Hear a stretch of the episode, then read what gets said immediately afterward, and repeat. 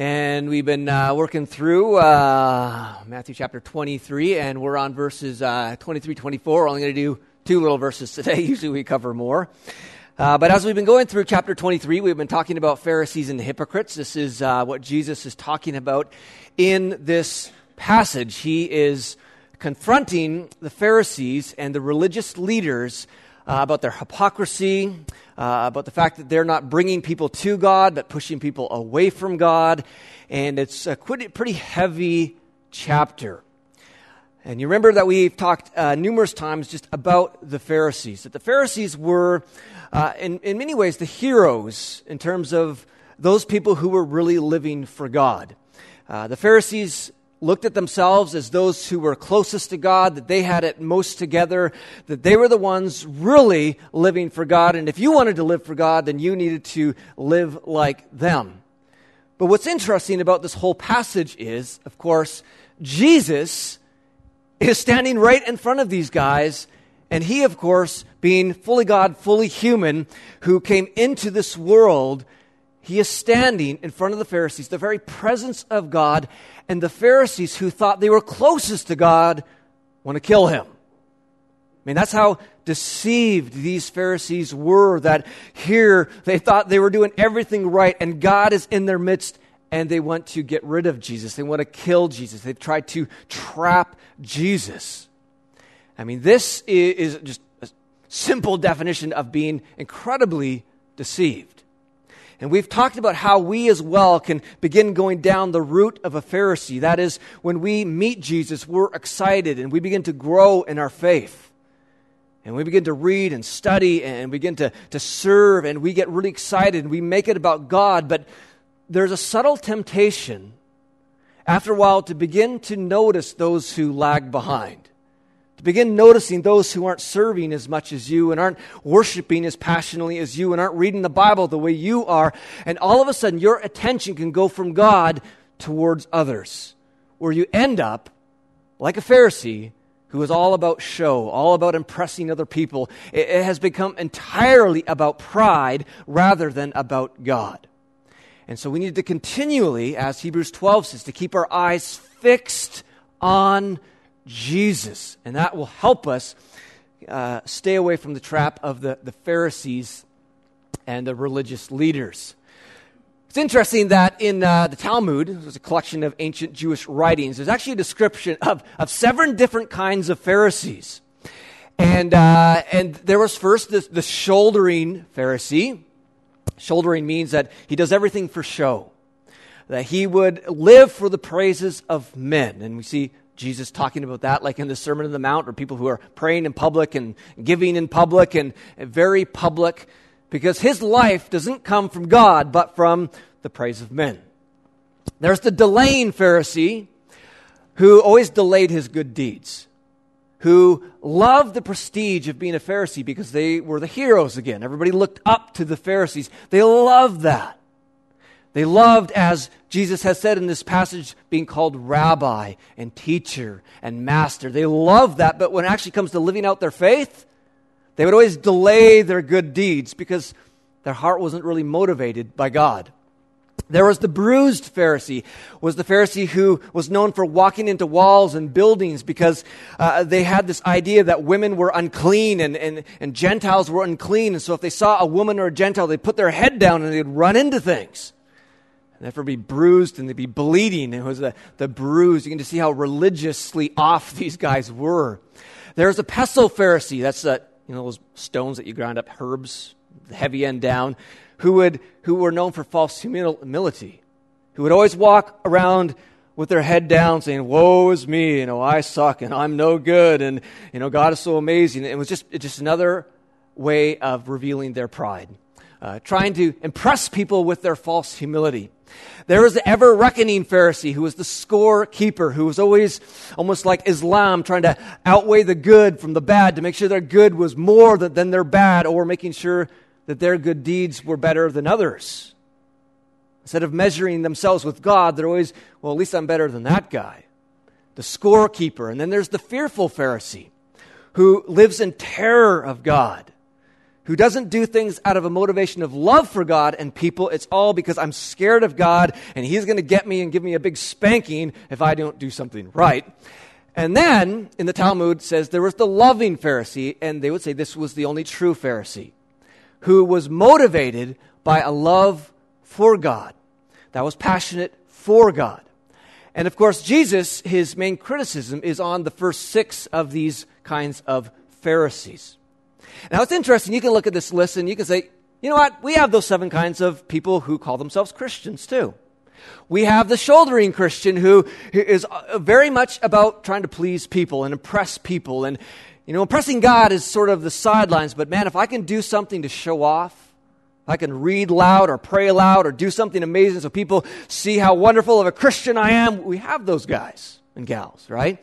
And we are tempted sometimes to be a shouldering Christian.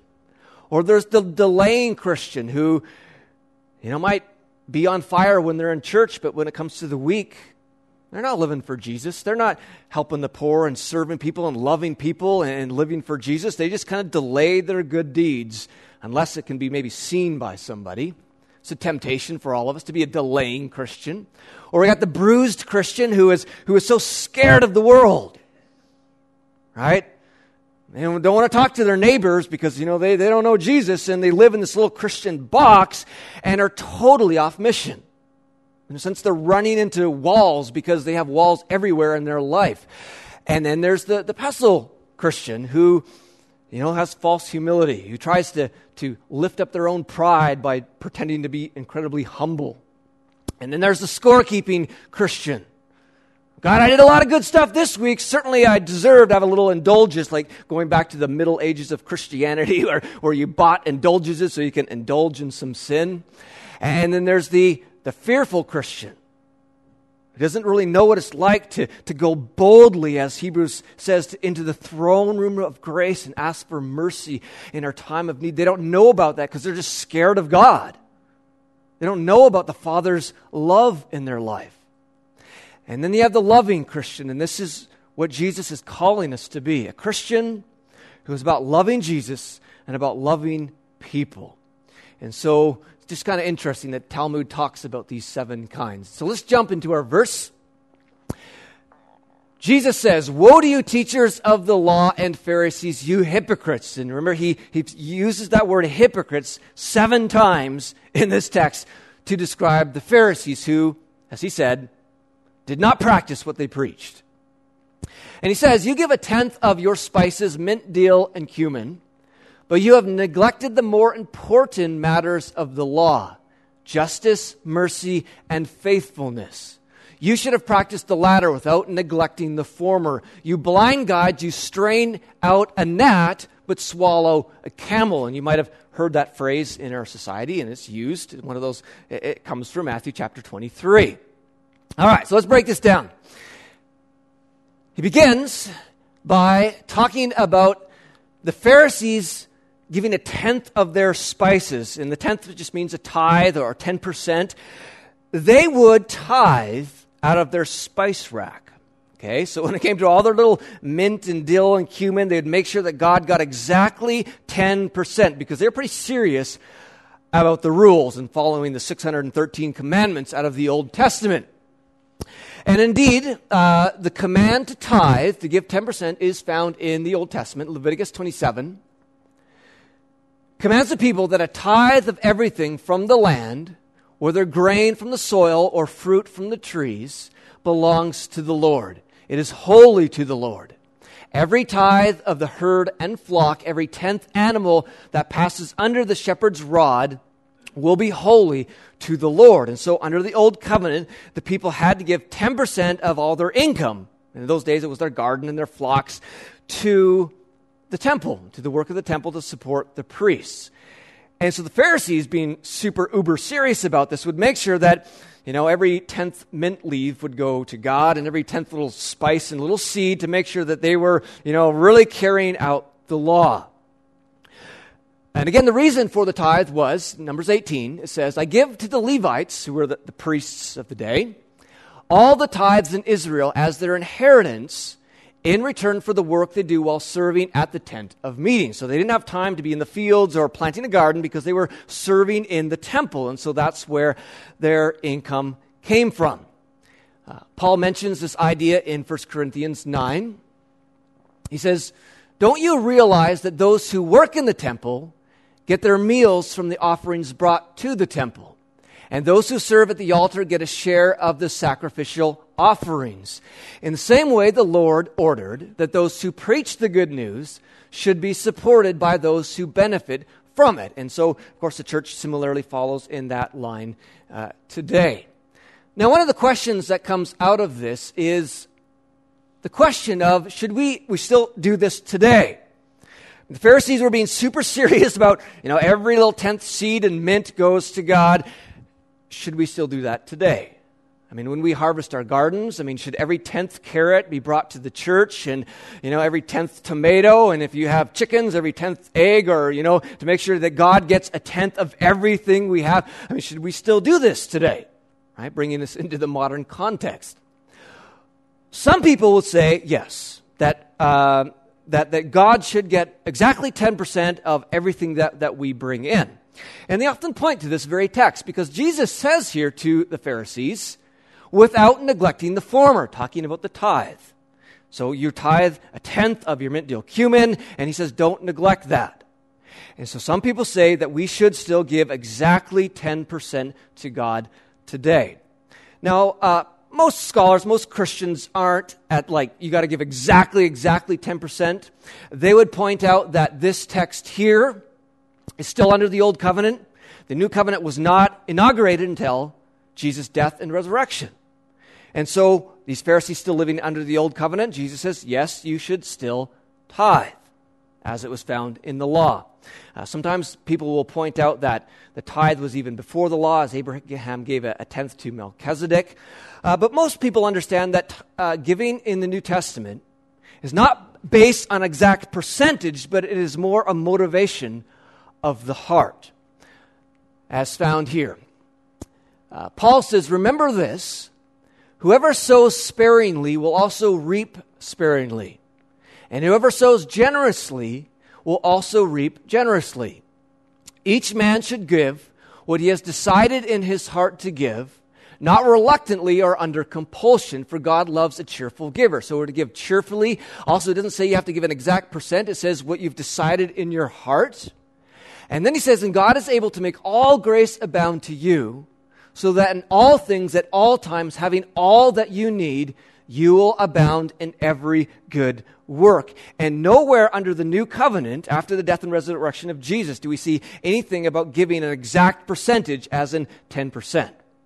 But we do find is that the principle of giving in the New Testament is a principle of sacrificial giving. That we don't just give what is comfortable, because for some people, 10% is comfortable, but we give what is sacrificial. I think C.S. Lewis has the best summary of sort of the New Testament teaching on this. We don't have time to get into it all, but he says this. He says, I'm afraid the only safe rule is to give more than we can spare. In other words, if our expenditures on comforts, luxuries, amusements, etc., is up to the standard common among those with the same income as our own, we are probably giving away too little. In other words, if you look at someone else who has the same income as you outside the kingdom and you do exactly the same things, live exactly the same way as you do, you're probably not giving sacrificially. If our charities or our giving habits do not at all pinch or hamper us, I should say they are too small. There ought to be things we should like to do and cannot do because our giving expenditures exclude them. I mean, when you think about the work of the kingdom and, and people coming to know Jesus and ministries, I mean, that all takes, takes money, and, and we need to be thinking of laying up our treasure in heaven, as Jesus said, not just collecting things where moth and rust destroy. And so the challenge of this text is not, you know, tithing out of our garden every tenth carrot. The challenge is, are we giving sacrificially? And for most people with the incomes, it's going to be right around 10%.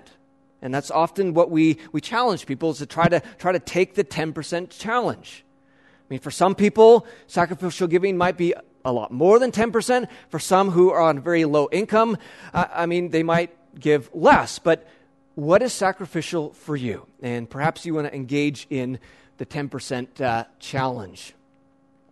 Uh, one more quote from Randy Alcorn, who had this. He's talking about the fact the old covenant, as Paul describes it, is kind of dim and passing away compared to the brightness of the new covenant. And how Jesus takes a lot of the Old Testament can- commands and he raises the bar. Like you have heard that it says, do not murder, but I say to you, even if you're angry at someone, that's murder. He's raising the bar. And he talks about raising the standard in our lives of giving and sacrificial giving to the poor and to the needy and, and to ministry. He says, to me, giving less than a tithe is simply not an option. Someday I'm going to stand before God and give an account of my life.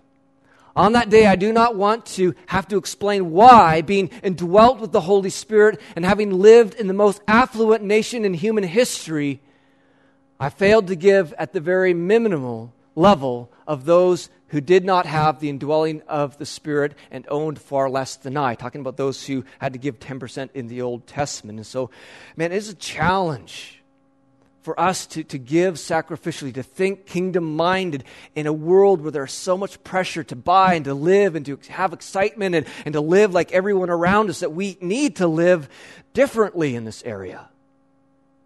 I mean, we're, we're in the top 1% of wealth in this world.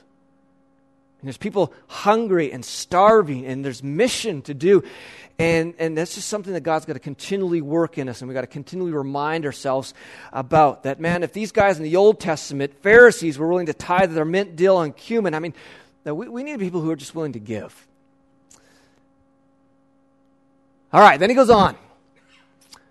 So you give a tenth of your spices, mint, dill, and cumin. Then he says, but you have neglected the more important matters of the law justice, mercy, and faithfulness. You should have practiced the latter without neglecting the former. In other words, both are good, but one is more important. Justice, mercy, and faithfulness, more important than tithing out of your spice rack.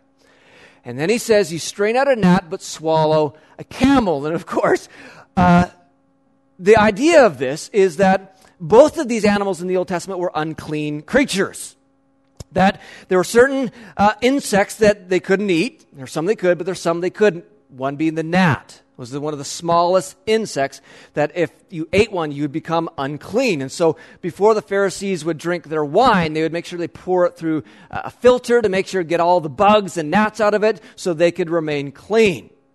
But Jesus says, while you're doing that, you're swallowing the biggest animal in that area, which was unclean, which was the camel right? It's unclean for them to eat, just like it's kind of weird for us to eat dog, right? You just don't do that. Camel was unclean, right? They're so focused on all these little details that Jesus says, you're, you're, you're, you're blowing it. Your head is in the sand. You are swallowing a camel. You are taking in that which is so unclean while you're focused on these little minor details of uncleanliness swallowing a camel, right, while straining out the gnat. This is, this, this is majoring in the minor. It's the same idea. You majored, you spend all your time focused on those things that are of little importance. Still important, but little importance.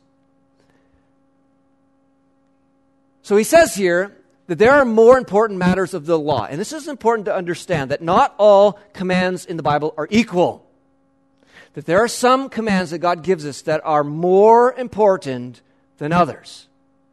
Now, some pe- people, when I say something like that, will say, whoa, whoa, whoa, wait a minute. All God's commands are exactly equal because of James chapter 2. And I'll read that. It says, uh, For whoever keeps the whole law and yet stumbles at just one point is guilty of breaking all of it. So therefore, all of them are equal because if you mess up on a little one, it's just like you've blown them all, so they're all equal. Well, it's not talking here about the value or importance of each command. It's talking here about are standing before God. That we realize that the kingdom, the new heavens and the new earth, it's a perfect place.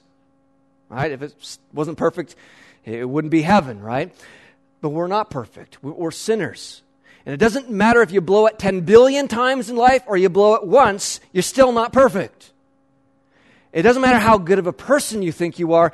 The point of this text is that we are all sinners. And whether you mess up once or a hundred times, we still need a Savior. Everyone needs a Savior. And this is good news. Because it doesn't matter how rotten of a person you are, or how dark your life has been, or how wonderful your life has been, Jesus invites you to himself. And he's a savior for all that come to him.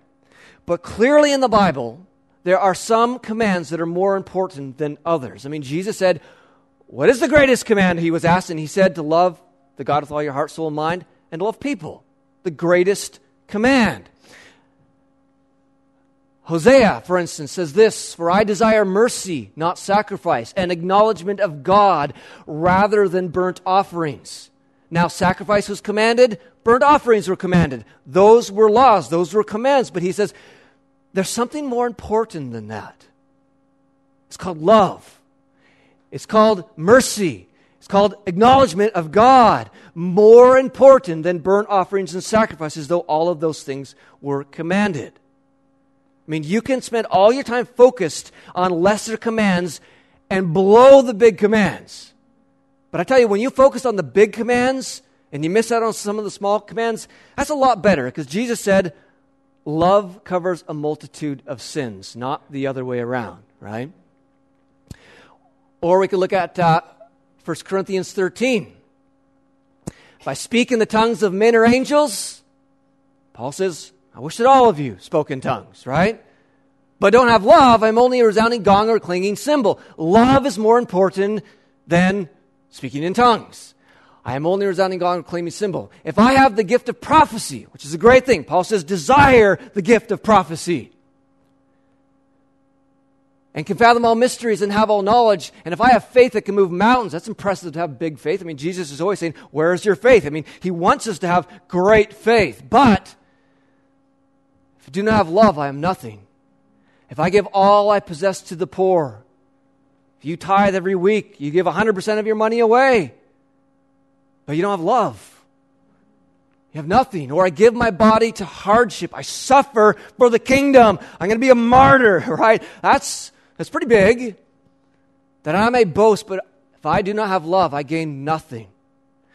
Or for verse 13, these three remain faith, hope, and love, but the greatest of these is love. That the idea of, again, the great command to love God and love people, those trump everything else. They're more important than the other commands.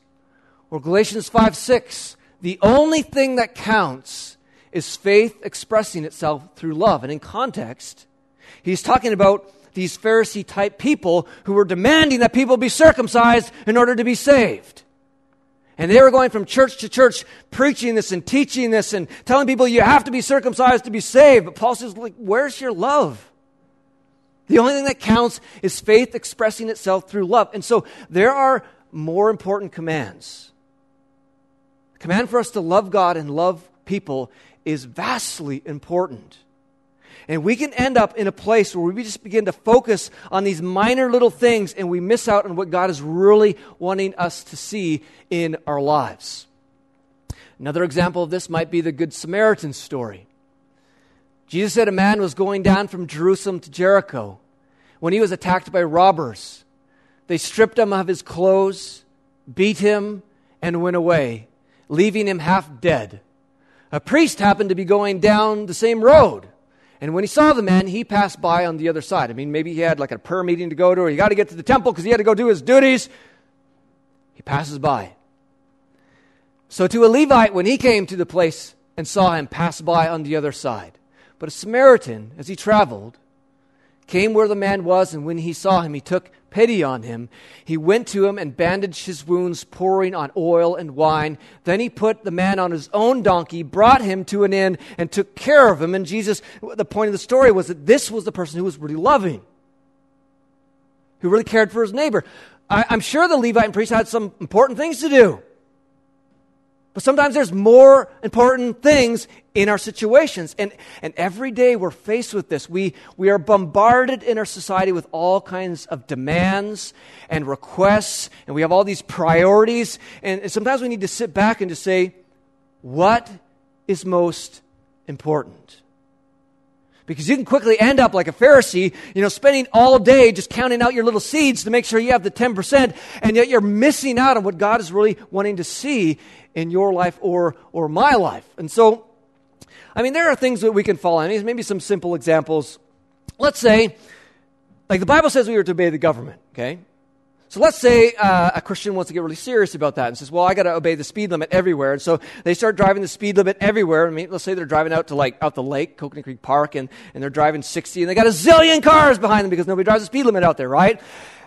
But they're obeying the command because I'm going to obey the government. But then they see all these cars behind them and they get ticked. Look at all these people driving so fast. And they get angry and they start like cursing. And I mean, you just swallowed a camel, okay? I mean, spewing angerness and bitterness, and, and, it might be the other way around. Maybe you're in the car, it's like, the guy driving so slow, right? I mean, we could swallow camels.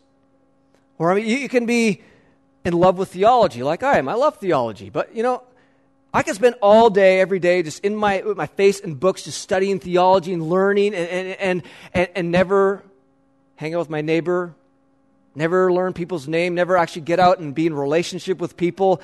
I mean, that would be, theology's great, but you miss out on some of the larger mission. You just swallowed a camel, okay? Or you can spend all your time just tinkering around with hobbies and, and tinkering around in, in front of, of the TV. You know the latest statistics? Just read this this week. The average adult now spends eight and a half hours a day in front of a screen, be that computer, TV, smartphone eight and a half hours a day in front of a screen. That's the average. I mean, that, that's crazy. And I mean, sometimes we've got to do that for work, but sometimes we've got to stop. Is like, is this really the most important thing I should be doing right now? I mean, I don't think we want to step into heaven and go, just be blown away by the incredibleness of this and say, you know, just like, man, I should have been living more for this than the stuff here. Nothing wrong with hobbies, nothing wrong with watching TV or having a smart, nothing wrong with those things. But sometimes we just need to work more on basing our life on the important commands rather than majoring on the minor commands. Now, all commands from God are important. But if you are going to do well at something, do well at loving God and loving people. You must do well at those things. And I think the reason why we end up minoring uh, majoring in the minors as I was thinking about this, at least my own life, because there's areas in my life where I kind of like to major in the minors. And, and I think the reason is, is because it's easier. It's just, it's just easier to focus on these little things. You know, for a Pharisee, I'm sure it was easier to spend the day counting out seeds rather than going out there and trying to win tax collectors and sinners. That's hard. And it's the same for us. It's hard to go out and meet people sometimes outside the church and to and to to be serious about you know going into all the world and bringing in the teachings of jesus i mean that that's hard that, that challenges us so we'll just say well i'll just be really busy with all these little commands so i don't have to think about that i mean i, I do that sometimes whole churches can fall into that trap or, you know, it's hard to be a missional church. It's hard to be a church that's really preaching Jesus and being a light in your community. That's really hard. So let's just focus on a whole bunch of little internal things. Let's have lots of little internal things so we don't have to think about that. And you end up majoring in the minors. It is easier to do the little things and it's more comfortable to do those things, but that doesn't mean it's necessarily what we should be focusing on. What is most important? It's a question we got to continually ask. And at least for me, the application of this was, was that I got to make sure relationship trumps isolation and selfishness. Because it's very easy just for me to isolate myself, or you know, you know, I've been all busy week with all people, and so I'm just going to be by myself right now and, and do my selfish little thing. But okay, that's fine at times, but relationship is more important. Loving God and loving people and it's challenging. I mean, what are those areas in your life today where, where you're really majoring in the minors? Where you're an expert in all these little things. And, and maybe you find there's an area in your life where your head is just in the sand and, and you need to get your head out and look at the bigger picture. I mean, woe to you, he says, Pharisees, for tithing out of your spice rack and neglecting mercy and justice and love. And we can all do that. And this is the good news is that those hard things, God, God helps us with those things. And that's where our faith gets really exciting. You know, I meet a lot of bored Christians. I'm just kind of bored. And the reason you're bored is because you're not stepping on faith. It's probably because you're majoring in the minors. You get bored doing that. It gets boring counting seeds. Just try that for a day, right? I had to stem raspberries for an hour last night. It was really boring, right?